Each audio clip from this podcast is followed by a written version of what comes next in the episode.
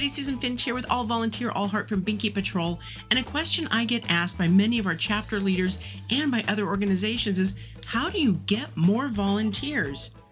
Well, it depends on the opportunities that you have. If you have something that has to be done on site, like a soup kitchen or cleanup project, that might be more difficult, not quite as flexible, but it's still possible. Sometimes you have to be flexible and creative, maybe coming up with specific opportunities for larger groups, younger groups, those that can't always get to where you want them to be. What else can they do? For Binky Patrol, we're a great organization for younger volunteers because what we do is easy and it's really fun with friends. In the past, we've gained a lot of volunteers through annual events.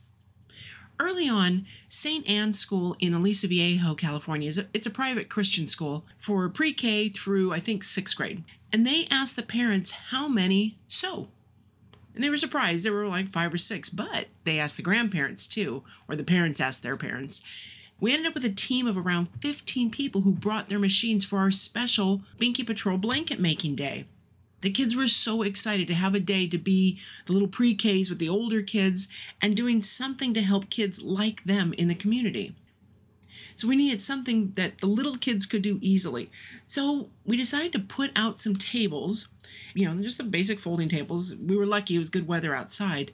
We covered it in butcher paper.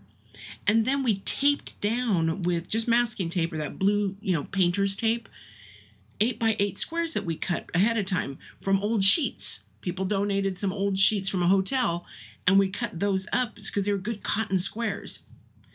Then we had somebody else donate, thank goodness, because Sharpies are expensive and so are fabric markers. But we had enough markers for the tables, and all these squares were taped down so that when we took them off, there would be a blank border that we could later sew together to make our blanket tops. So the kids were very excited to make these positive messages. We gave them some guidelines, and I will admit a few did not make it into blankets. Oh my goodness, they were creative little kids, that's for sure. But the older ones wanted to do it too. So every student got to make two. It was so much fun. And some students learned to sew on a machine that day of different ages. We had pattern fabric to alternate, and we also had that pre cut. That's the key. Be prepared, have everything as ready to go as possible. So that allows more time for the actual event rather than people waiting around as you're getting stuff ready for them to do. So we had all the squares pre-cut. We had a few different color schemes going, and we gave every sewing machine parent or grandparent they had a certain color scheme they were working on. And so we were trying to coordinate however those drawings ended up, what went best with the fabric, and then we gave it to that parent. And they alternated and just sewed pattern drawing, pattern drawing. And we had these beautiful blankets, and they looked like stained glass windows when they were done. The sun would shine through them on the chain link fence. We hung them out toward the parking lot so all the parents coming for parent pickup could see all the work that was done. And the kids were so proud of it. They were so happy to show, that's my square. Look at that one. Look what my friend did. They were so happy to look at the work of everybody so several parents also volunteered to help us finish the quilts with batting and backing. And when they were all done, it was one more event at the school. Got the community involved again. The parents were invited to come. And we brought all the blankets to display and invited representatives Olive Crest Home for Children and Human Options Battered Women's Shelter. They told the students in an assembly about their organization, of course, you know, in terms that were appropriate for that age. But they let them know how the blankets that they made would help kids like them. And the children were so proud of what they did. And the parents loved that they got to help as well. And they held this event every year for a few years um, until I think the principal changed or something. I can't remember what led to that one ending. So Another opportunity, depending on your organization and what you can do, team up with a regional office of Girl Scouts or Boy Scouts or Campfire, whatever the kid group organizations are, that all have local troops or chapters or branches, and they can participate then from their local. So if you speak, we were lucky. We got connected with the regional office for the Orange County Girl Scouts. That's 1,100 troops crazy. So we would go, that'd be Carolyn Barrington. I, you've heard her on some other episodes. We would go and talk to the Girl Scouts, tell them what we were doing at their meeting. Those regional people would take it back to their local regional chapter meetings, tell all the troop leaders, and the troop leaders would decide if they wanted to bring it in. And they did. As a big regional group, they said, This is what we're going to do as a group, and we're going to have a special day. You know, you have three months to make blankets, and then we're going to have a drop off day. And it was absolutely I, I can't even describe what it looked like to see all these vans and trucks and people pulling up dropping blankets. We had tables and tables and stacks, and we couldn't even keep up. We had 30 people helping us bag all these blankets for the day. And it was the most beautiful, colorful thing. The kids were so thrilled to get to make them. And they did the tied kind. They sewed, some learned to crochet, they got their patches before doing all these new skills it was just beautiful. They did this for four years until the leadership rotation wrote, you know, until they rotated out. They picked a new project, and that's okay. You know, it's good for the kids to all get to know different types of community projects. Maybe it'd be yours. Maybe there would have been a gardening project with seedlings or something that could have been planted. Drop them all off, and the, or they could all go to the local forest and help you plant them all. In Oregon, that's the kind of stuff what we would be doing. We're always planting trees and things.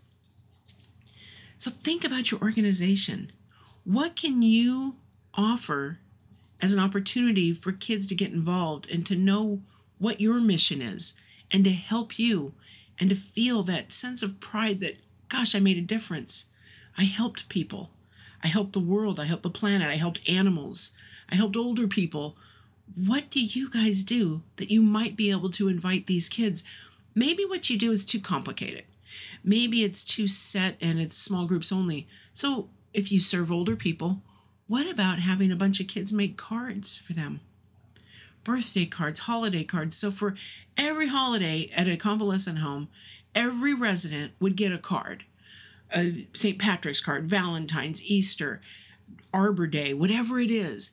And you just have all the holidays and they get to make these cards. Wow. What if they can't go to the shelter to help with the animals? Could they make blankets for the animals? Could they do a food drive for the animals? Or get donations or something as a group? Maybe do a lemonade stand. You know, they still work actually. Lemonade stand, car wash, anything that they could raise the money and put on their signage. This goes directly to help and whoever your organization is.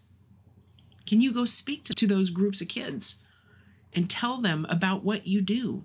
So they will be so happy to help you. Each year, many schools across the country require community service. And volunteerism is supposed to come from the heart and stuff, but oh, you must do volunteerism.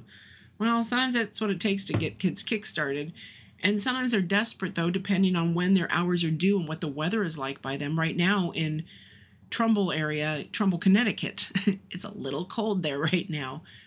Their kids are making blankets at one of the schools one of our chapter leaders, Jean Magliolio, she has been making blankets at that school for many years. And so the kids, as part of their civic class, are learning to make blankets and to give back and to learn about where their blankets would go, why it matters, the things that that organization needs in addition to blankets. You know, what are the hurdles that they always have to run up against? Where do they need funding? To have an understanding of what goes into serving people that need help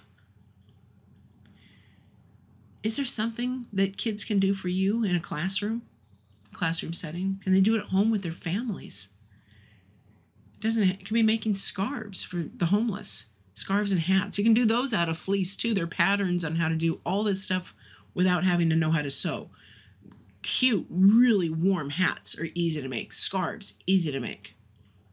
I mean we're lucky. Kids can make blankets and scarves and hats for kids from anywhere with their friends there's still time to get this done this year or plan for next year.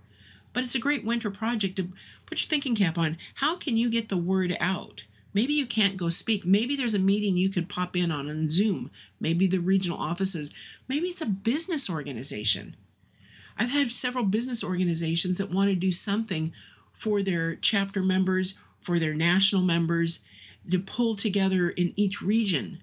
So they had small gatherings of their members that would make blankets. And then they would find a shelter by them to deliver to so they could be a bigger part of their own communities, but part of a bigger mission. What can you do? Think of something that you can offer to people as a volunteer project and then put it on your website. Spell it out for them, make it easy. We have a whole thing on Binkathons on our blanket making events. Step by step, how to do it, how to prepare for it, how to get sponsors, how to get volunteers, how to get donations. Make it easy for people, and they'll see it and go, I can do that. We can do that. We will help. If you have any questions about events like this or want to noodle ideas, let me know. You can find me, S. Finch, at Binky Patrol, B I N K Y P A T R O L dot org. Find us on our website, binkypatrol.org. Subscribe to all of our episodes, binkypatrol.show, or your favorite podcast venue. Thank you for listening. I hope these ideas helped, and I hope you get more volunteers. I would love to hear about your event once you've put it together. Thanks so much for listening. This podcast is sponsored by Impact for Good at impact the number 4 good.com. Impact for Good is the one source for bringing community service to your next event. Exciting and engaging team building activities are just part of what they offer. Let them identify the best cause or beneficiary to support, manage the donation logistics, and bring the spirit of community service to your group. From your initial request through the day of your event, Impact for Good handles all the details.